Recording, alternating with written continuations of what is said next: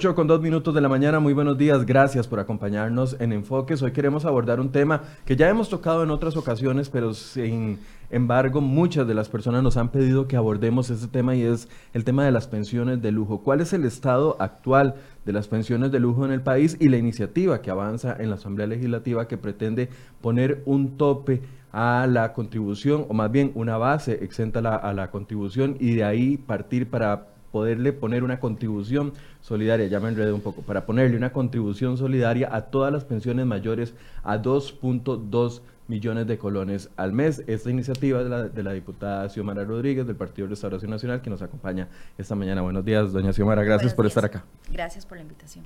Vamos a hablar de este tema, pero primero veamos una nota que hemos preparado de contexto para que ustedes puedan ver de qué, de qué punto partimos el día de hoy. Un nuevo texto llegará a manos de los diputados con el objetivo de regular, hasta cierto punto, las pensiones de lujo. El pasado 9 de octubre, un proyecto de la diputada Xiomara Rodríguez del Partido Restauración Nacional quedó listo para votarse en el plenario. Busca que aquellas pensiones de más de 2,2 millones de colones paguen contribución solidaria. La fijación de esta cifra fue uno de los consensos, pero los legisladores también acordaron cambiarle el nombre al proyecto y ahora solo se llama Ley para diseñar y redistribuir los recursos de la contribución especial solidaria. Con esta modificación, los legisladores desisten de la idea de fijar topes equitativos a las pensiones de lujo. La razón por la que aquí no se quisieron fijar topes es porque hay otro proyecto, pero del diputado del PAC, Víctor Morales, que modifica dichos topes. Xiomara Rodríguez, impulsora de dicho proyecto, dijo que los tres regímenes de pensiones, el del Magisterio Nacional, el del Ministerio de Trabajo y el del Poder Judicial, quedan equiparados. Así no es el Estado costarricense el que está pagando las pensiones, sino que es el mismo pensionado el que le puede dar sostenibilidad. Unos 3.000 pensionados se verán afectados con esta medida. Pero la pregunta es, a pesar de estos proyectos, ¿cuándo se acabarán las pensiones de lujo? ¿Cuál es el ambiente que tienen hoy esos proyectos en la Asamblea Legislativa? Hoy, en Enfoques, profundizamos. Bueno, iniciemos esta conversación con la diputada Rodríguez. Tal vez empecemos por definir qué es una pensión de lujo, porque cuando han estado otras personas acá en el país, eh, en el foro de enfoques, les ha costado definir qué es una pensión de lujo y muchos han llegado a una conclusión. Una pensión de lujo es cualquier pensión por la que no se cotizó y se está recibiendo, que puede ir desde 200 mil colones hasta 9 millones de colones. Entonces, desde el concepto de usted, para entrarle a este tema, ¿qué definió como, como pensión de lujo? Sí, yo creo que, que hay un acuerdo en lo que es la definición, pero hay muchas personas que sí han cotizado para tener una pensión tal vez de un monto alto. También tiene que ver, no tal vez solo si usted no ha cotizado o en un corto periodo usted llega y va a recibir una pensión muy alta, porque recordemos que el principio de una pensión es tener algo que le ayude a este, sobrevivir después de que usted ha trabajado, no es el salario completo como el que usted recibía antes cuando usted estaba laborando. Pero también nosotros lo hemos visto desde una parte de justicia social con respecto a la pensión máxima de la caja, de lo que somos la mayoría de los costarricenses, ¿verdad?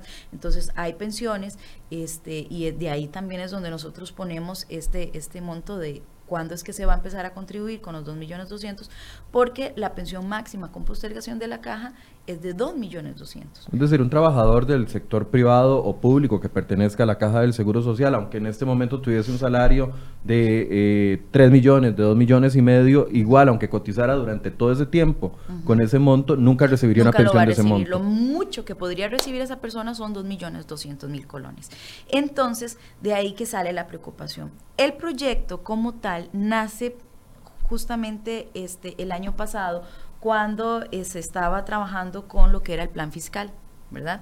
Una de las cosas que nosotros tratamos de ayudar, porque nosotros queríamos ver de dónde se podía sacar este, el poder contribuir a otras personas o poner un impuesto, decíamos nosotros, porque en restauración no estábamos de acuerdo ni con lo de la canasta básica, ni con lo de medicinas, este, ni con los servicios de salud o la educación. Entonces nosotros lo que queríamos, o de parte del despacho lo que queríamos era poder ver cómo contribuíamos a eso. Una de las mociones que nosotros presentamos fue este, el poner un impuesto a las pensiones de lujo. Bueno, obviamente la, la moción fue rechazada y entonces de ahí empezamos a indagar y a buscar más. ¿Qué sería como la noticia? Yo creo que a todos los costarricenses les gustaría escuchar es de que las pensiones de lujo que existen en estos momentos fuesen eliminadas, pero son este, derechos adquiridos, fueron otorgadas y sería inconstitucional quitarlas. Grabarlas al 100% pues no se puede. Hay una ley que establece que no puede sobrepasarse estas pensiones del 55%, porque ellos tienen que pagar ninguna pensión, aunque sea de 10, 13 millones, como ahorita vamos a estar conversando de cuáles son los los top 100 de esas, de esas pensiones de lujo, aunque sean de 13 millones eh, eh, las pensiones, no se les puede poner un impuesto superior al 55%. Exactamente, porque ya se paga renta, ya ellos cubren varios impuestos, e incluso una persona que tenga una pensión de 13 millones, pues a lo sumo tal vez le puedan venir, qué sé yo, unos 7 millones de todos los impuestos que ellos tengan que estar pagando. Pero lo que sí podíamos hacer era ampliar la base para que más personas puedan contribuir. Ellos tienen un impuesto que es sobre, sobre lo que es la contribución solidaria. ese impuesto estaba este, solo Em, en, ese momento se había desatado con, una ley anterior para que ellos puedan darle sostenibilidad o apartar aportar un poco al régimen de ellos. Lo que nosotros hicimos fue bajar esa base exenta. En la ley estaba a 10 salarios base. Nosotros lo bajamos a 8 salarios base. ¿Por qué? Porque en este a 8 salarios base, este, según el salario más bajo de la administración pública. Entonces, en el Ministerio de Trabajo, 8 salarios equivalen a 2.200.000. En el magisterio equivalen también los ocho salarios a los 2.200.000 también. En el Poder Judicial, ocho salarios equivalen a unos 3.600.000. Entonces, ese fue el inicio del proyecto. Exacto, el proyecto ha tenido varios, ha, sufrido varias transformaciones.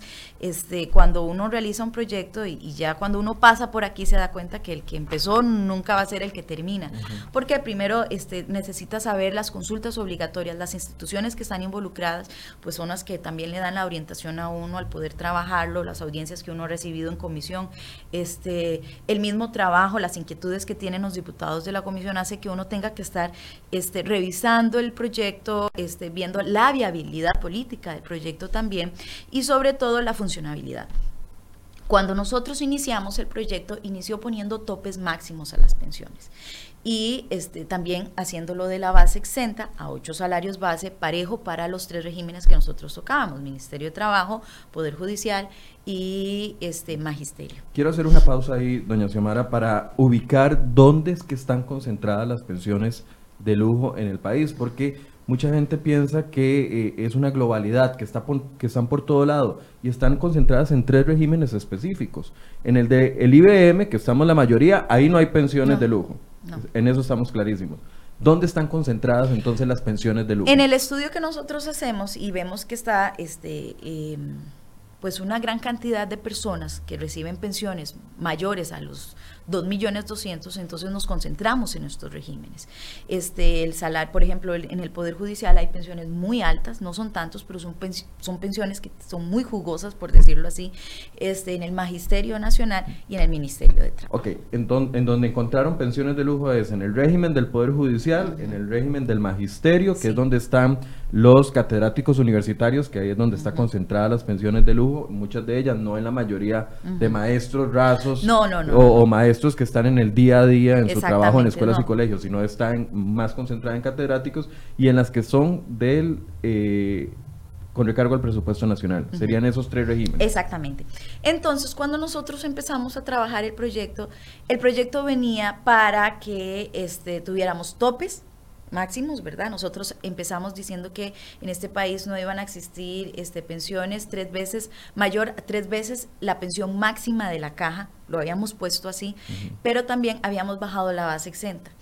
Otra de las cosas con las que inició el proyecto fue con eh, un destino específico y temporabilidad. Le habíamos dado un tiempo al proyecto.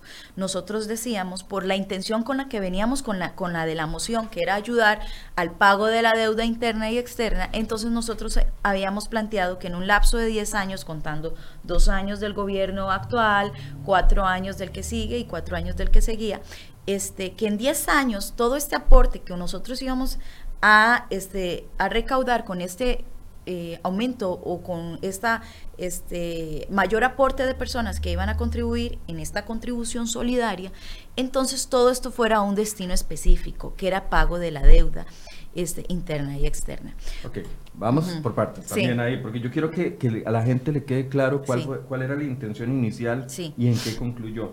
Entonces usted dice que la intención inicial era ponerle un tope a la pensión en general Ajá. y que fuera el máximo tres veces lo que tiene como máximo la caja.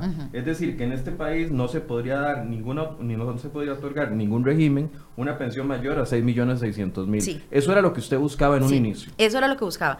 Le, también quería darle un destino específico y una temporalidad. Que todo lo que se recaudara en un lapso de 10 años con esta contribución solidaria que se iba a aportar de más, fuese para pagar deuda interna y externa. ¿Ok? Otra de las cosas que planteaba el proyecto era la llamada mm, jubilación excepcional obligatoria, que lo planteábamos así, que en, eh, según un decreto del, del Ejecutivo, más una declaratoria de emergencia de lo que era el Banco Central, sobre lo que es la situación fiscal y el desempleo, las instituciones del Estado, los, los, trabajadores de las instituciones del Estado que cumpliesen su tiempo para jubilarse, se apegaran a su jubilación para que así le diera, este, por decirlo así, la oportunidad o campo a las personas que se vieran para poder dar una reactivación en lo que era el empleo.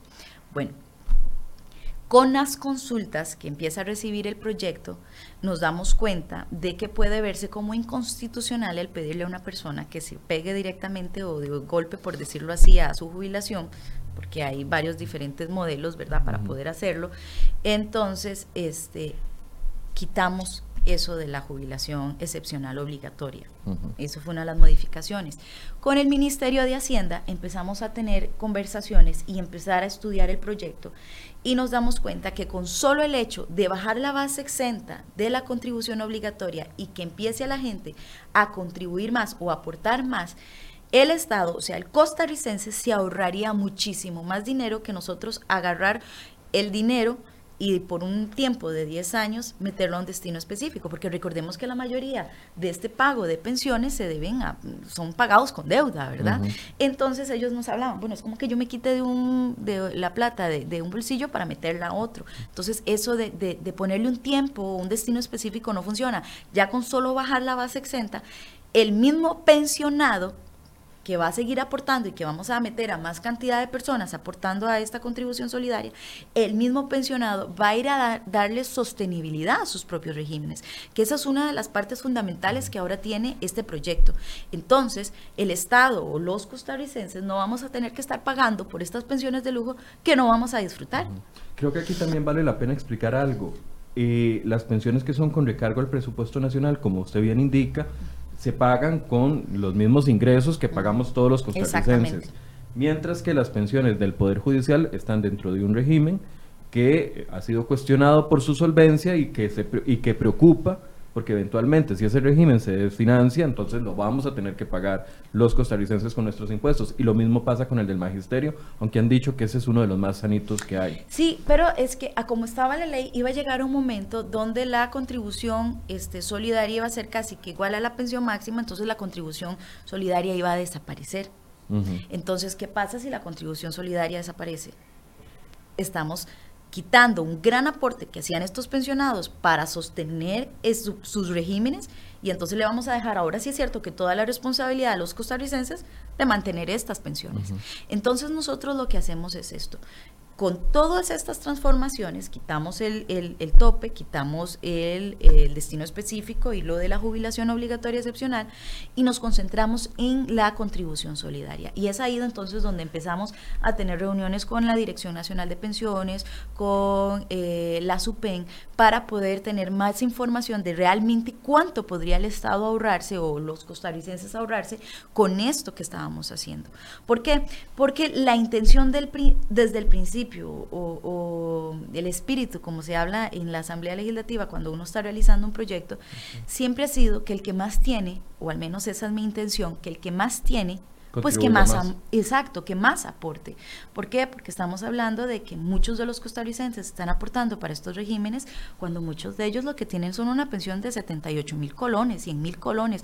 No hay una justicia social clara en este tema, ¿verdad? O no hay un equilibrio que, lo que, que es lo que nosotros queremos aportar con este proyecto.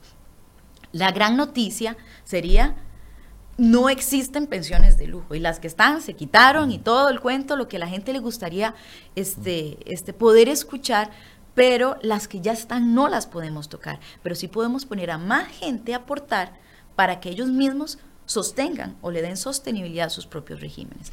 Estamos hablando de una globalidad de aproximadamente unas 3.800 pensiones de lujo en el país. Más o menos, porque nosotros hicimos un cálculo porque también readecuamos otra parte del proyecto y este, le voy a explicar. Al inicio estaban los tres regímenes a ocho salarios este, base, ¿verdad? Bajamos de 10 salarios base como estaba antes a ocho salarios base, pero como le expliqué al principio, ocho salarios del salario más bajo de la administración pública en el magisterio son aproximadamente 2 millones 200, el Ministerio de Trabajo son 2, eh, millones 200 también, pero en el Poder Judicial, como son, son salarios más altos, los ocho salarios eran 3 millones 600. Lo que nosotros quisimos fue traer una equidad también y uno de los cambios que empezó a tener el proyecto fue este que el Poder Judicial lo bajamos a seis salarios para que tratara de equilibrarse con los otros regímenes. Entonces, el Poder Judicial queda en, ya, no, ya no va a estar en 3 millones 600, sino que lo bajamos a 2 millones 600 este, para que más personas puedan contribuir. Entonces el cálculo que hemos hecho ya no son 3.700, el cálculo que hemos hecho es que aproximadamente unas 4.100 personas van a empezar a aportar. Ahora, la idea de todo esto, eh, con esos cálculos que usted hace, es que las personas que reciban pensiones en el Poder Judicial mayores a 2.600.000 y en cualquier otro de los otros dos regímenes, ya sea en el de eh, recargo al presupuesto nacional o el del magisterio, que, eh, que tengan pensiones mayores a 2.200.000, todos paguen la contribución solidaria. Actualmente eso no está sucediendo. Eso no está sucediendo. en el Poder Judicial solo, se, solo pagan contribución solidaria si reciben pensiones mayores a 3 millones 600. Exactamente. Esto, esto metería en, el, en, el, en la bolsa de contribución solidaria a personas que reciben pensiones desde 2 millones 600. ¿Esto es un logro? Yo lo veo de esa forma y se lo voy a decir por qué. Porque ya entonces dicen los números hablan. Lo que nosotros hemos estado haciendo según los estudios actuariales, por ejemplo, em, al año, al año, porque también estamos en la espera de las consultas y todo lo que, lo que este, em, tiene que ir por parte del desarrollo del proyecto. Pero, por ejemplo, eh, la Dirección Nacional de Pensiones nos envía a nosotros un estudio actuarial y nos indica que al año de pasar a 2.5 millones, solo el Ministerio de Trabajo y, y este, el Magisterio eh, Nacional. A 2.2 No, de, recaudación de contribución solidaria que normalmente hace, se hace, ¿verdad? Que es aproximadamente unos 2.5 o unos 2.500 millones de colones, pasaríamos a 12.500 millones de colones. El estudio que nos sugiere la, la SUPEN es muy parecido, nos hablan entre 11.000 millones de colones que se generarían con el aporte de nosotros, ¿verdad? No con lo que ya está, a eso hay que sumar lo que ya estaba establecido. Es decir, solo, solo poner las pensiones mayores a 2.2 en estos dos regímenes, magisterio y con recargo al presupuesto nacional, entonces pasaría de un ahorro de 2. de 2.500 millones a 11.000 millones. Ajá. Eso es sustancioso. Claro, y este según un, eh, eh, un estudio que nos realizó, un estudio actuarial que nos realizó la SUPEN, en dándole una temporabilidad al proyecto, ¿verdad? Este, se, se nos indicó que en un lapso del 2000, este... Magisterio queda aquí, aquí según los datos, Magisterio quedaría en 14.943 millones al año. Solo Magisterio. Sí. Y, las de recargo 11 mil. Y este, eso, no, las de recargo creo que sumarían como unos 2.500 millones, sí, unos 2.500 millones al año. Entonces, y en una temporabilidad que nos hace el, el, estudio actuarial de este, la SUPEN, el Estado o el costarricense se ahorraría en un lapso de 20 años más de 222 mil millones de colones. Entonces, esto para mí es un logro. ¿Por qué? Porque estamos poniendo a aportar más personas que le van a dar sostenibilidad a sus regímenes, ¿verdad? Y que el costarricense no es el que va a estar pagando estas pensiones, sino que ellos mismos van a seguir dándole sostenibilidad a, sus propios regímenes. Como debería de ser. Es que todo régimen se tiene que sostener solos. Claro. ya si el Estado le tiene que meter un colón, ya es un régimen que hay que ponerle atención, ¿no? Exactamente. Este, ahora, este estudio que está, también hay que asumar algo que se aprobó en las últimas, este, eh, en las últimas mociones para este, dictaminar bien el, proyecto. Eh, una de las mociones que se aprobó fue una moción presentada por el diputado Rodolfo Peña para incluir el régimen de los expresidentes, ¿verdad? Que muchos dirían, pero ¿para qué? No tenemos tantos o qué van a hacer. Exacto pero la señal que también se da de que todos sean los que aporten para sostener sus regímenes, yo creo que es muy importante. ¿Por qué? Porque si todos estamos metidos en este juego, nosotros como costarricenses, los que, los que tenemos que contribuir al régimen de la caja, todos tenemos que aportar. Y al final a todo eso vamos. Lo justo sería que cada quien, como usted lo está diciendo, le aporte a su propio régimen. Y en este caso, los expresidentes, pues que le aporten a su régimen. Y este también eh, ver eh, más lo del Poder Judicial, ¿verdad? Y los regímenes especiales que van, porque ahí también van las de los que quedaron de exdiputados, este, ahora los expresidentes, y este, y este, más este cambio que se hizo de bajar de 8 a 6 salarios base el Poder Judicial. Entonces yo creo que va a ser algo sustancial, algo que va a dar una señal es, es importante. ¿Por qué? Porque necesitamos poder darle a la gente, y eso es algo que yo pues desde el inicio lo intenté, que con una moción que no funcionó, pero que a lo largo del camino lo seguimos estudiando y desarrollando para que se pudiera convertir en un proyecto de ley. Y este creemos entonces que uniendo todos estos este, regímenes que se, que se están añadiendo o, y al bajar ahora el Poder Judicial, creemos que podrían ser casi hasta 20 mil millones al año que el, de colones que el Estado podría ahorrarse. Yo cuando hablo Estado hablo de costarricenses, ¿verdad? Que el costarricense se podría ahorrar, metiendo el nuevo cambio con el Poder Judicial, metiendo expresidentes, metiendo exdiputados, que eso va a hacer que este, pueda darle un respiro el saber de que usted no, usted ni yo, ni el resto de los costarricenses somos los que estamos pagando estas Ahora, aquí también, cuando uno habla de Estado, es porque el Estado aquí juega un rol doble, un rol a ver, las pensiones se componen de tres, de tres eh, rubros, por así decirse.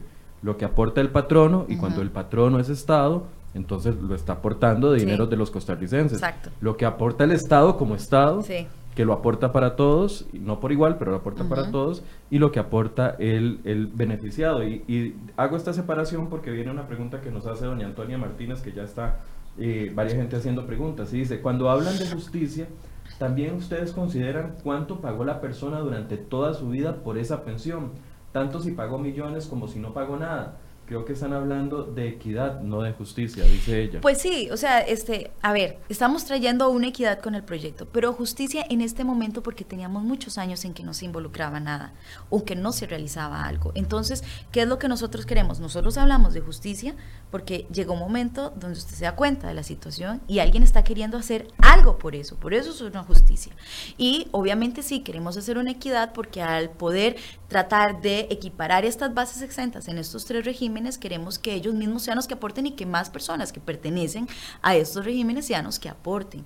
¿Por qué? Porque yo, yo, yo siento que la justicia sí sería el decirles a las personas, pues, este, ya no va a haber más, este, cada quien este, debería de, o sea, que existiera algo diferente, pero en estos momentos la justicia se hace porque se quiere dar una señal para poder hacerlo. Y es una señal acompañada de estudios actuariales nos, damos cuenta de que sí va a traer un beneficio al Estado, que no es la solución como tal vez este, la, gente esperaría o traería al fin, no, pero vamos a hacer que las personas que más están ganando en sus pensiones o que están obteniendo más en sus pensiones sean las que aporten más para poder darle sostenibilidad a sus propios regímenes y no el resto de costarricenses que están contribuyendo para sostenerlos y que no van a disfrutar nada. Ahora, y aquí viene uno de los temas que siempre ha generado roncha entre el empleado público que recibe este tipo de pensiones, porque hay que dejarlo claro, son empleados públicos los que tienen acceso a este tipo de pensiones, que siempre han dicho, bueno, pero es que yo he cotizado más,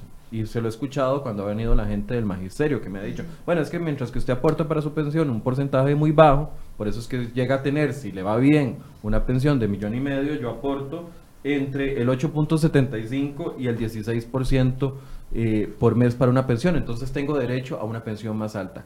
¿Cómo ha logrado manejar esos grupos de presión? ¿Ha discutido con ellos? ¿Han hablado sobre el tema? Sí, de hecho... Y, el mismo argumento, perdón, lo utiliza el, el, Poder Judicial cuando defiende sus pensiones. Tienen, todos tienen que, que, sí, todo el mundo defiende, ¿verdad? El tema es el siguiente, este, cuando nosotros empezamos en las consultas este, que se hacen en las audiencias, en las comisiones, tuvimos a las personas de Jupema, por ejemplo, por decir esto, este, que fueron una de las personas este, que fueron involucradas, que tuvieron que ser consultadas porque están involucradas en el proyecto, ellos al principio no estaban de acuerdo con ciertos este, eh, partes del proyecto, como por ejemplo era el destino específico, la jubilación excepcional obligatoria. Después, cuando nosotros contamos de que solo iba a ser la este, base exenta, eh, la, la, contribución solidaria, que lo que queríamos hacer era bajar la base exenta, pues este, ellos hasta enviaron una nota a la comisión y a los demás diputados pertenecientes a la comisión donde ellos estaban claros con el asunto. ¿Cuál es el, la queja o de las personas? Sí, yo entiendo, ellos tuvieron que aportar más, pero este, son menos años para pensionarse también. Que era una de las preocupaciones en el Poder Exactamente, pero es que son menos años. O sea, ellos se pensionan a los 56 años, no se pensionan de 62 años. Ellos no ellos podrán contribuir un aporte más grande, pero no tienen que, trabajar tanto tiempo para el, poder el dinero tiene que rendir por más años. Sí, este, pagan más, pero ellos tienen un beneficio más. Y ahorita en estos momentos en el país nosotros estamos en una situación donde todos tenemos que colaborar. Y eso es lo que también nosotros buscamos. No solo un grupo de personas tiene que estarse viendo afectada, sino o este, estar solo contribuyendo, sino que tenemos que buscar de dónde nosotros podemos ayudar y darle sostenibilidad, porque vea que el, fin de mi proyecto no es lastimar ningún régimen. Eh, yo les estoy dando la oportunidad de que ellos le den sostenibilidad. Va, a estar bien el régimen. Ah, bueno, pero vaya a preguntarle uno de ellos si se va a sentir lastimado. Claro, pero es que el asunto de la situación fiscal de nuestro país amerita que todos tengamos que contribuir. Y en este caso, pues hay que dar también esa señal con las pensiones de lujo. O sea, todos tienen que contribuir. Toda la persona que, que es la mayoría, es que cuál es el porcentaje de costarricenses que cotiza para la caja. Sí, la amplia mayoría. Es más del 80% de los costarricenses. Entonces, ¿qué es lo que pasa? Que todos estamos contribuyendo, trabajando más, contribuyendo y todo, y hay un sector que sí ha tenido sus beneficios, no tal vez se han tocado o que queremos que también aporten a la circunstancia o a la situación real que está viviendo el país. De ahí viene, pero sin lastimar los regímenes de ellos. ¿Por qué? Porque entre más personas estén aportando, más sostenibilidad hay. Esa palabra es muy importante para mí, porque no es que yo quiera eliminar los regímenes, yo les quiero dar sostenibilidad a esos regímenes, pero al darle esa sostenibilidad estoy poniendo que aporte más gente para ayudar con las finanzas públicas. Ahora, nos pregunta aquí eh, varias personas. Orfiria Delgado dice, Michael, ¿por qué el Estado como patrono aporta porcentajes distintos a sus mismos empleados? Ejemplo, en el Poder Judicial más de 14%, mientras que a otros solo el 5.6%. Es porque grupos de, durante muchos años, grupos de poder han logrado negociar de una u otra forma mejores beneficios que la mayoría de empleados que no nos queda otra que adaptarnos a la caja del Seguro Social. Sí, así es. Y entre esas son las cosas que nosotros no podemos estar tocando. De hecho, nosotros no nos metemos ni siquiera en las escalerillas que ya tiene cada régimen. No les estamos poniendo este un porcentaje inventado de cuánto es lo que tienen que aportar. Entonces, cada, empezamos desde los porcentajes, el 25%, de ahí el 35%. O sea, ellos se meten de acuerdo este, a la escalerilla que cada quien tiene. Y como usted lo está diciendo, Michael, son beneficios que un grupo peleó y que en estos momentos los tiene y tal vez los demás pues lamentablemente no tenemos. Ahora la pregunta es esto, ¿es suficiente para erradicar las pensiones de lujo? este proyecto que usted lleva adelante y qué apoyo tiene en la Asamblea Legislativa. Bueno, suficiente yo creo que nadie lo va a encontrar suficiente. Yo como le digo, yo creo que las personas lo que quieren ver es que se eliminen y que no exista la palabra pensiones de lujo. Este, ya las pensiones una, otra de las cosas por las que también habíamos quitado lo de los topes máximos es que en la actualidad están topadas ya las pensiones. ¿verdad? Ya por ley están topadas. En todos los regímenes. En todos los regímenes. Entonces, este, lo que nosotros hacemos con esto es que entre más dinero para esta sostenibilidad. Y después, con lo respecto al apoyo en la asamblea, pues yo he visto un muy buen ambiente, tengo que decirlo. Este, el trabajo que ha hecho la comisión y, el agradecimiento que yo le tengo a mis compañeros diputados, porque este, se pudo transmitir la intención del proyecto con esto, ha sido muy clara y eh, a nivel de plenario, este, pues no he visto como como mayor objeción. Estamos a la espera, ya el proyecto está en plenario, pero estamos a la espera a las consultas que, este, a la publicación del proyecto, a las consultas obligatorias que se dan este, posterior a que cuando ya pasa a plenario y estamos a la espera de las respuestas nada más para que se pueda ver en primer debate. ¿Qué fracciones han presentado algún tipo de oposición? Hasta el momento ninguna. ¿Ni el Frente Amplio? No. No, hasta el momento no. No, señor. Este, ¿Me está diciendo la verdad? Le estoy diciendo la verdad. Uno, uno porque este hemos trabajado bastante el proyecto hemos involucrado a todos, este, el trabajo con los asesores ha sido muy bueno, eh, el Frente Amplio, como usted lo pone, hemos trabajado con los asesores en el Frente Amplio, este, con José María nos ha externado también sus inquietudes, hemos visto, este, se ha trabajado el proyecto. Eh, y yo creo que es también por, por la necesidad de poder dar una señal también a nivel de, de que la gente está demandando, es que la gente está pidiendo la erradicación. Entonces, exacto, entonces este espíritu que tiene este proyecto es escuchar lo que la gente está pidiendo. Por eso es que estamos aquí. Por eso es que este, si vamos a o sea, sí vamos a dar nuestra, nuestra señal con este proyecto y este, lo hemos trabajado mucho, como le digo. Si usted me dice, este, tiene mociones, este, cuando se realizaron las mociones 137, una de las mociones que tuvimos fue de la unidad, pero fue del diputado Peña para este, eh, poder eh, integrar a los expresidentes. la gente más bien quiere en qué podemos ayudar. ¿O qué podemos hacer? ¿Cómo, qué más podemos hacer por este tema? Y eh, pues yo tengo que decir que en estos momentos yo estoy esperando pues un muy buen ambiente, la verdad, para cuando llegue el momento apropiado para que se pueda ver en primer debate. ¿Cuándo entraría primer debate? ¿Qué falta? Este, lo que estamos es a la espera de las consultas que se realizaron. Sé que nos hace falta la consulta del Poder Judicial, que aproximadamente este, nos están pidiendo un mes para este, poder responder sobre las consultas y pues obviamente es necesario eh, esperar ese tiempo para saber cuál es la opinión de ellos. Este, pero entonces aproximadamente me imagino que en un mes estaríamos viendo el primer debate del proyecto de 21.035. Cuando vino este estire y encoge que lleva todo proyecto de ley, donde se le quitan cosas, se le ponen cosas, etcétera, etcétera, se le cuestionó al proyecto de ley eh, de una u otra forma un trato diferenciado hacia el Poder Judicial por lo que ya usted nos explicó, pero ¿cómo, justifica o cómo justifica usted ese trato diferenciado? Ya me explicó que era porque, por el tema de eh, el salario de referencia que se utiliza para el cálculo pero igual eh, quedaron 400 mil colones de diferencia, por así decirse. Los demás tendrán una base o tendrán que pagar para arriba de 2 millones 200, mientras que en el Poder Judicial para arriba de 2 millones 600. Y eso no le gustó a algún sector. No, yo entiendo, pero aquí se trata de poder hacer lo más equitativo posible, porque si ya yo lo bajaba más, entonces ya yo me pasaba de los o sea, es como en un, es, es, es, eso de tratar de buscar la equidad. Y en esos seis salarios, este, al bajarlo a seis salarios este, base, eh, ahí fue donde pudimos encontrarlo.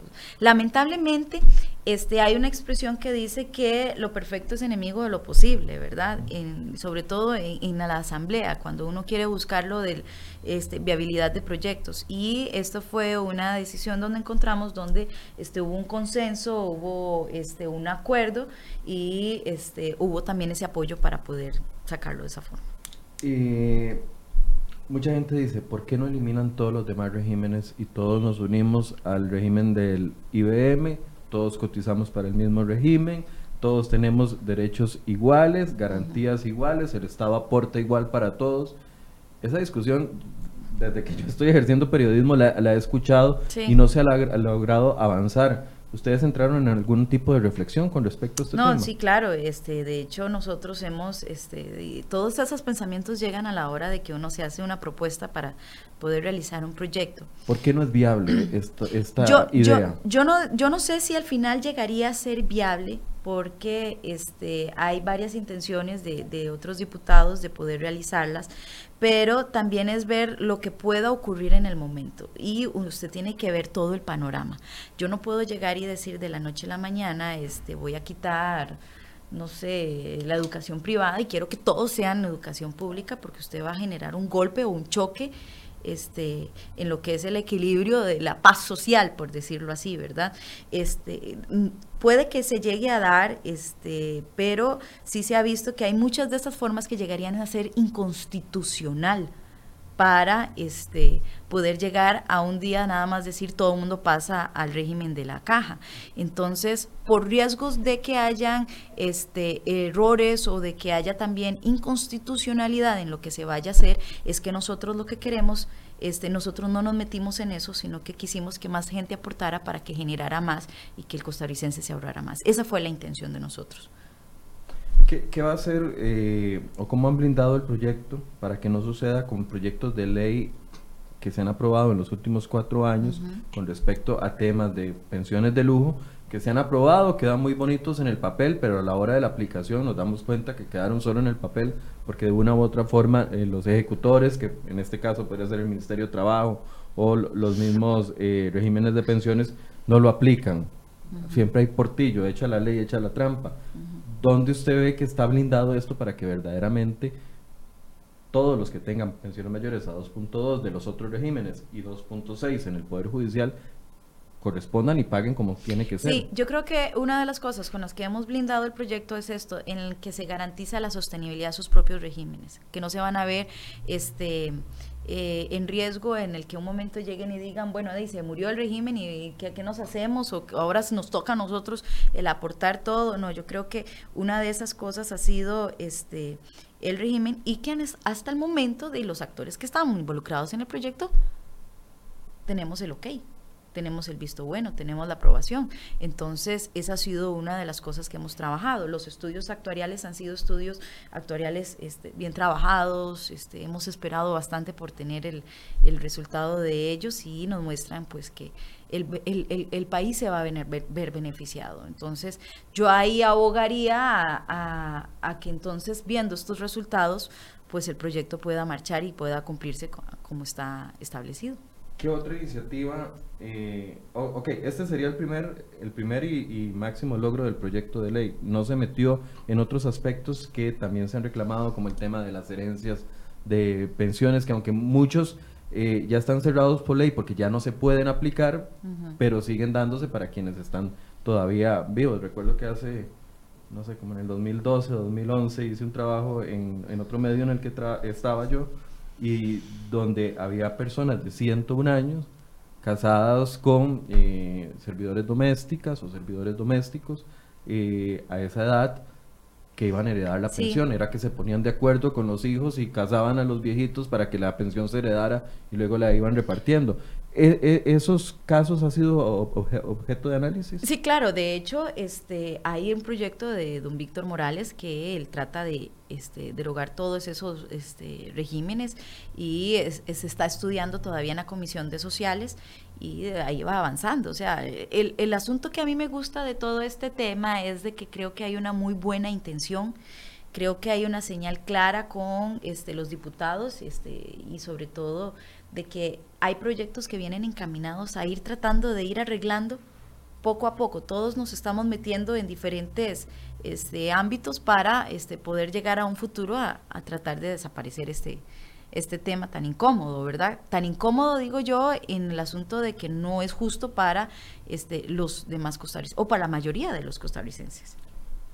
¿Por qué a poquitos? Porque hemos tenido que ir haciendo este trabajo a poquitos. Son propuestas, es que así a veces ha funcionado, son propuestas. Este, muchas veces muchas de las propuestas se presentan en tiempos diferentes y entran a la corriente legislativa y así es como se van presentando.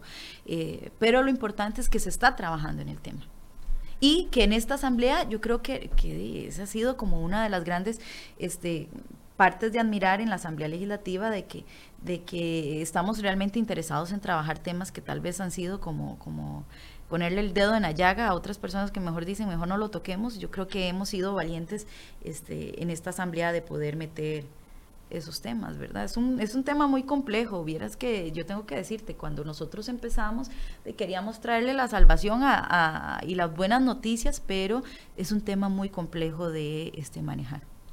SUPEM, SUPEM ha recibido, ha dado el apoyo con respecto a estas iniciativas. Sí, Sí, de hecho, claro, nosotros nos hemos reunido con don Álvaro Ramos en varias este, ocasiones, eh, hemos recibido lo que son las... Eh, las pautas, las guías, las recomendaciones, el estudio actuarial, de hecho ellos se ofrecieron también al hacerlo, fue una consulta que nosotros habíamos hecho como consulta obligatoria que tenía que ser, pero, pero ellos ya se habían ofrecido también a realizar el, el estudio actuarial. Yo creo que hay un, hay un ambiente muy bueno para poder trabajar el tema. ¿Cuál sería el próximo paso? Ya que usted le entró a este tema, que es un tema complejo, que pocos diputados han logrado llevar adelante iniciativas con respecto a pensiones de lujo. La magistratura anterior eh, veíamos a doña Sandra Piz, que era la banderada eh, en, ese tema, incluso con muy buenas intenciones, algunos de los proyectos, aunque se aprobaron, como le decía, no se lograron la aplicación de esos por todo el entramado legal que, que implica esto.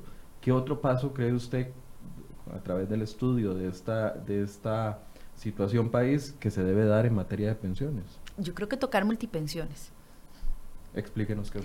Las multipensiones serían entonces este, esas pensiones que pueden recibir las personas, ya sea dentro de un mismo régimen o de regímenes eh, diferentes, ya sea por heredad o porque, este, eh, no sé qué sé yo, la señora estaba en el magisterio y el esposo también estaba en el magisterio y entonces el esposo fallece y esa pensión le queda a ella, cómo se tiene que trabajar. Michael, si usted supiera lo complejo que es este tema, porque uno a veces quería como encerrar todo en un solo canasto y es que cada, cada este tipo de pensión, cada forma de trabajarlo tiene su cuidado porque si usted raya más de lo que usted quiere ir, el proyecto puede volverse inconstitucional y se cae todo el esfuerzo que usted hizo, todos los estudios, se cayó, punto. Entonces, este tema es un tema complejo que tiene que verse. Si yo quisiera ir más allá sobre el tema de pensiones, yo creo que uno de los temas que sería muy bueno, pero sería muchísimo más álgido de tocar, podrían ser las multipensiones. Entonces creo que después de que esto, este, esperando en Dios primero, que esto pueda llegar a, pasar y, a llegar a un buen puerto y que pueda pasar bien primer, segundo debate, yo creo que entonces es como respire y sigue pensando cómo podría usted entonces involucrarse con el tema de multipensiones, que lo hemos hablado con este, la Dirección Nacional de Pensiones, lo hemos hablado mucho con la SUPEN, de que hay formas de poder hacerlo, solo que ocupamos buscar la manera, este, entre todas esas aristas que tiene ese tema, de buscar una solución también. Recuerdo uno de los casos de multipensiones, eh, la viuda de un ex magistrado, que el ex magistrado tenía la, eh, la pensión, una de las pensiones más altas, en, ese momento que falleció 9 millones de colones, un poquito más, y eh, la señora era pensionada del magisterio con una pensión de 7 millones y algo y la heredó completa. Entonces estamos hablando de una misma persona recibiendo 15, 15 millones de colones al mes. Exactamente. Entonces, hay muchos casos como esos, pero hay otros que son diferentes. pero es, que cuando hay dos pensionados, por ejemplo, en el, en el IBM, que una persona hereda tal vez una pensión de... Del mismo régimen. Del mismo régimen, pero que es una pensión de 200 mil pesos y la otra de 50 mil, ahí, ahí, es que es difícil hacer el Claro, claro, pero este ya, ya, entonces usted, por eso que usted me está diciendo, entonces usted le gustaría como encontrar la solución para poder atacar esa parte, que no se dé así eso. En ese paso es lo que nosotros queremos seguir después de que pueda pasar este, este proyecto Dios primero. Eso es lo que queremos ver. Porque es que sí, uno dice, o sea, va a recibir completa la que tenía y más la que tal vez tenía la pareja y ahora cada mes la señora va a recibir eh, eh, un monto tan alto. Bueno, ahora toca entonces, posterior a este proyecto, ver cómo atacamos esa parte. Hablemos de otros temas, doña Xiomara. ¿Qué temas le preocupan en la Asamblea Legislativa? Vea, yo le voy a hablar de un tema sé la que... norma técnica. Sí, Sé- no, sé que es yo le voy a hablar de un tema que a mí me preocupa, suyo. sí, pero no, yo, yo quiero hablar de algo que realmente está preocupando a este país y es el asunto del desempleo. A mí me preocupa mucho el desempleo y con la noticia que tuvimos el día de ayer sobre el cierre de Vicesa, esos 254 empleados En Cartago. este, en Cartago, en la provincia, en mi provincia, entonces esos son temas que a nosotros nos preocupan. Eh, yo el, el 14 de septiembre fui muy clara en, en, el discurso, dice uno, pero yo creo que era como manifestarme con el sentir de todos los cartagos, todos los cartagineses, porque Cartago siempre ha sido un lugar donde hay muchas promesas muchas, muchas promesas. Y hay un día específico donde todo el mundo se llena la boca diciendo promesas para la provincia, que ya vamos a tener el hospital, que ya vamos a tener la carretera, que ya vamos a tener los pasos a desnivel, que ya vamos a tener mayores y mejores fuentes de empleo. Pero muchas de esas promesas no se cumplen. Entonces, a mí me preocupa porque ya esa, esa fe que tanto nos nos acuerpa a, los cartagineses y no solo por el fútbol, ¿verdad? Y esa esperanza que siempre está ahí presente, este, ya está llegando a límites. Y le voy a decir por qué. Porque noticias como la de ayer afectan a muchas personas. Y si usted vio los noticieros, escuchar los testimonios de las personas donde decían, me están diciendo que me quedé sin empleo justo a unos cuantos meses de fin de año, donde vienen todas este, las fiestas y todos los pagos que hay que hacer también, es muy preocupante. Y entonces uno dice, pero entonces, ¿qué está pasando? El país tiene cosas muy, muy serias que estar aclarando en estos momentos y estar trabajando. Y una de ellas es la tramitología. No puede ser posible que nuestro país sea un 17% más caro para poder trabajar que Guatemala, que fue la referencia que se nos dio porque la empresa se fue para Guatemala. Bueno, en este es que caso. ese comunicado de prensa de ayer nos da una bofetada en un montón de campos. En todo, en todo. En en el campo todo. de la electricidad, En del todo, costo de la en electricidad, todo. en el campo ¿Qué- de las cargas sociales, Exacto. en el campo de la tramitología. Exacto. Vea, yo me he reunido con este, las zonas francas de Cartago, qué es lo que se necesita, qué es lo que nosotros podemos hacer.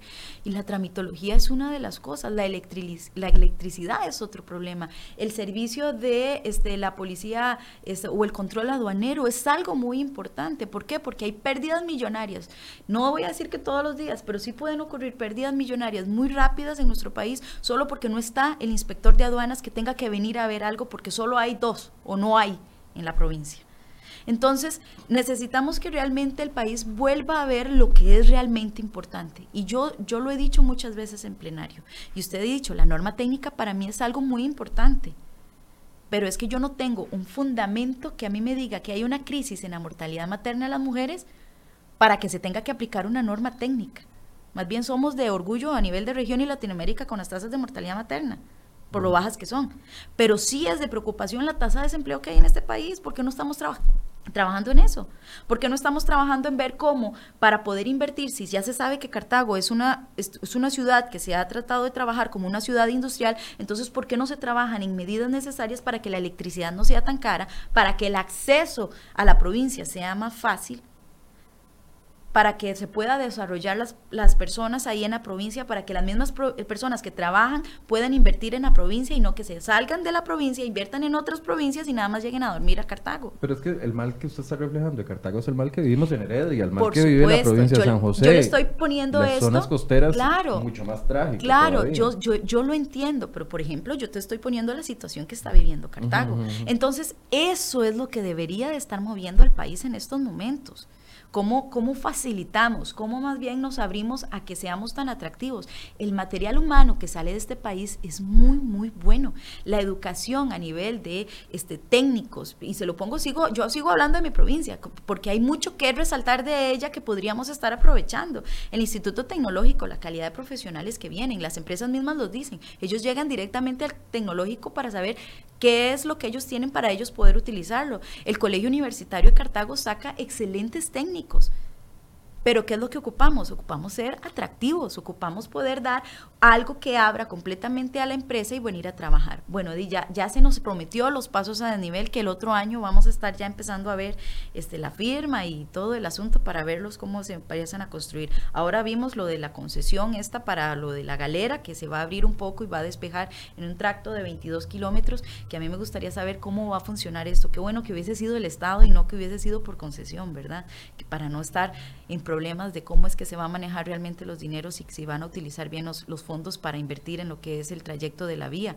¿Por qué? Porque lo necesitamos. Y como usted lo está diciendo, estas mismas preocupaciones que yo tengo, lo tengo las tenemos en cada provincia. Eso es la preocupación mía. Y la preocupación mía es eso. Nosotros hemos trabajado en un proyecto este, a nivel de Cartago para lo que es fortalecer la agricultura, la agricultura inteligente, nuevas moléculas. Lo hemos estado trabajando con este, el Ministerio de Agricultura. Es un proyecto que también lo está invirtiendo el gobierno de China, que lo está haciendo solo en Brasil y también en Costa Rica lo está trabajando y nosotros queremos llevarnos parte de ese proyecto a Cartago para que cambie completamente la forma de ser del agricultor, este, que sea no un agricultor como tal, sino un empresario agrícola donde va a tener herramientas, tecnología, este, el acceso para poder tener más mercado a nivel internacional, pero yo creo que eso es, eso es lo que hay que ir haciendo, buscando cómo. Yo, la verdad es que yo he querido tratar de poder ayudar porque mucho de estas oportunidades de abrir el negocio y todo esto debería ser parte del Ejecutivo. Porque Es que a eso es lo que iba. ¿Dónde está la política de, lucha contra el desempleo de, de, este gobierno? ¿Dónde está la política de reactivación económica? Se habla tanto y en este programa hemos hecho decenas de programas con respecto a reactivación económica, pero pareciera que la visión que tiene el gobierno de reactivación económica no se traduce en acciones concretas que la gente siente. Entonces, ¿qué siente la gente? Que los índices de pobreza, según el INEC, están mejores, pero en la calle la gente no está sintiendo eso. Que el desempleo, hay una leve esperanza con los anuncios que hace el gobierno, pero en la calle la gente sigue buscando trabajo por más de dos o tres años. O sea, ¿qué es lo que está pasando? Desde el Ejecutivo y desde la Asamblea Legislativa, que si alguno no hace el trabajo lo debería estar haciendo el otro. ¿Qué está sucediendo con esas pues políticas de impacto verdadero, no curitas? Claro, entonces yo creo que eso, es, eso ha sido el gran peso que ha tenido la Asamblea Legislativa, que mucho del trabajo, por no decir la mayoría, la estamos cargando nosotros. Y como usted puede ver, el trayecto para que un proyecto sea ley Ahora con esta reforma se ha facilitado más y tal vez se han este, agilizado más los trámites para poder hacerlo con la reforma del reglamento. Pero aún así sigue siendo algo difícil. Qué diferente sería si se complementara el trabajo que está haciendo tanto Ejecutivo con el que está haciendo la Asamblea. Pero en muchas ocasiones solo se recarga de un lado. Y una de las cosas que yo he sido muy clara y, y, muy crítica, yo lo he dicho en varios controles políticos, el presidente debería de conocer al pueblo el que está gobernando. ¿Cuáles son las necesidades realmente? Entonces, ataquemos ahí. Porque es que es muy, muy bonito ir afuera y decir que ganamos esto y ganamos aquello y ganamos a otro. Cuando usted vuelve a ver para atrás, la casa está desordenada. Entonces, es, es, trabajar en conjunto, es trabajar, escúchenos, o sea, tenemos proyectos buenos, entonces, ¿cómo? páselos a, las extraordinarias. Y como quien dice, denos pelota para que estos proyectos, que lo que queremos hacer los diputados, puedan salir avante porque realmente va a ayudar a la economía o va a ayudar a por lo menos desahogar un poco más al costarricense. Ayer que usted se dio cuenta de esta serie de, bueno, sí, podemos decir, cientos de, personas eh, desempleadas, no sé, se comunicó con la ministra, nueva ministra de Trabajo, eh, ¿qué, están haciendo para poder solventar ya con la falta que existe de una política clara en materia de desempleo para poder solventar y no dejar solas a estas personas. Claro, vea, el diputado pues sí tiene sus, sus, herramientas, ¿verdad? Es, una de ellas es el control político y, y, y, poder expresar este, lo que está pasando. Nosotros, este tenemos reuniones, bueno, en estos días tenemos, creo que, no sé si es hoy o esta, es lo que resta de la semana, tenemos reuniones con la misma RC por toda la preocupación que están teniendo ahora, como le comentaba, exacto, como lo comentaba con las zonas, con las zonas francas, porque necesitamos poder cuadrar y que haya un diálogo y que entre ellos se hablen, unos como el puente nada más, para que tanto la gente de las zonas francas pueda expresar las necesidades y la, zona, y la RC que pueda explicar qué está pasando y que lleguen a un arreglo. Este, con esto de que pasó de Vicesa, pues sí, nosotros este, de lo que tenemos que hacer es implementar, pedir cuáles son las razones, o sea, ¿qué van a hacer para compensar esto? ¿Qué es lo que se va a hacer? ¿Por qué? Porque este, el costarricense tiene que buscar en medida cómo reponer lo que está pasando. Y el riesgo es que cuando usted no tiene las condiciones necesarias para vivir, o se le cortan los recursos para vivir, ¿qué es lo que sigue después? Que la gente empiece a este, actuar de forma incorrecta. Y entonces es ahí cuando ya empieza a aumentar otra vez la tasa de lo que es narcotráfico, este, en dados casos la prostitución, este, a delinquir. Entonces todo eso agrava la situación social en general del país. Por eso es que yo digo que se deberían de ver las cosas desde un plano como que pudieran estar ellos arriba y ver realmente lo que está sucediendo y poder ver las consecuencias de lo que está pasando. Una conclusión, doña Simona. Una conclusión para mí, pensiones. para mí pensiones es algo esperanzador. Creo que este, vamos a hacer que se pueda aportar mucho dinero, desahogar el que el costarricense sea el que esté pagando, el costarricense que no recibe este beneficio sea el que esté pagando por algo que no va a disfrutar. Em, una señal clara de que queremos involucrarnos en el tema y de que falta mucho trayecto y que podemos seguirlo caminando y este pues Dios primero y yo creo que en cuanto yo tenga la posibilidad, las fuerzas para poder hacerlo, este es un tema muy apasionante, a pesar de que tal vez no es de la rama de uno, ¿verdad? Este, eh, sí es involucrarnos y ver la necesidad que está teniendo el, costarricense y escuchar qué es lo que se está necesitando para poder actuar con ello. Y con respecto al tema de, de Cartago. Y con Cartago, pues tenemos este proyectos que esperamos que pronto también sean aprobados, que yo sé que al menos en la parte agrícola va a traer un muy, pero muy, muy buen resultado. Este, yo lo he dicho y se los he dicho a los agricultores con los que yo me he reunido y que ya han sido bastantes. Yo consideraría que este, si esto pueda darse, este proyecto de, de Cartago se pueda dar, conoceríamos como la última generación de agricultores en Cartago como lo conocemos, como el que más bien se endeuda o el pobrecito o el que no sabe, sino que lo convertiríamos en un empresario agrícola. Y que sería genial y muy bueno si esto que lográramos hacer en Cartago se llegara a replicar en las otras provincias. Bien, muchísimas gracias. Vamos a darle seguimiento a ese, a ese proyecto, al de pensiones, por supuesto, y ver qué va a suceder en los próximos días. Gracias a la diputada Semana Rodríguez por habernos acompañado esta mañana. Mañana vamos a hablar de reactivación económica porque este viernes va a venir el presidente Carlos Alvarado y queremos que ustedes también les hagan preguntas con respecto a los temas que a usted le interesa. Mañana vamos a hablar de reactivación económica, el jueves también vamos a hablar de economía y el viernes estaría el presidente acá hablando sobre los planes, haciendo una autocrítica una autoevaluación y también para poderles incorporar a ustedes las preguntas que ustedes tengan para él. Muchas gracias por su compañía y muy buenos días.